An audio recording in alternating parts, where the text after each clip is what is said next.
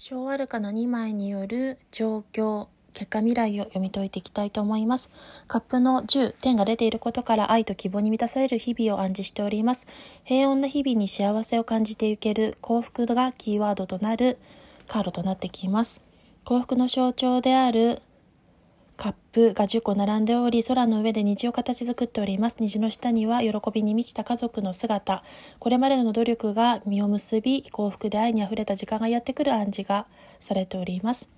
状況下において日々の幸せを実感しやすい時であり、のんびり過ごしている状況、充実した運気を暗示しております。そこからのチャリオットですので、幸福に満たされてすぐそこにある幸せに気づいていくことで、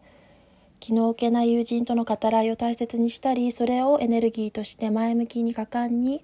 今後物事において挑戦してチャレンジしていける、進んでいけるという暗示でした。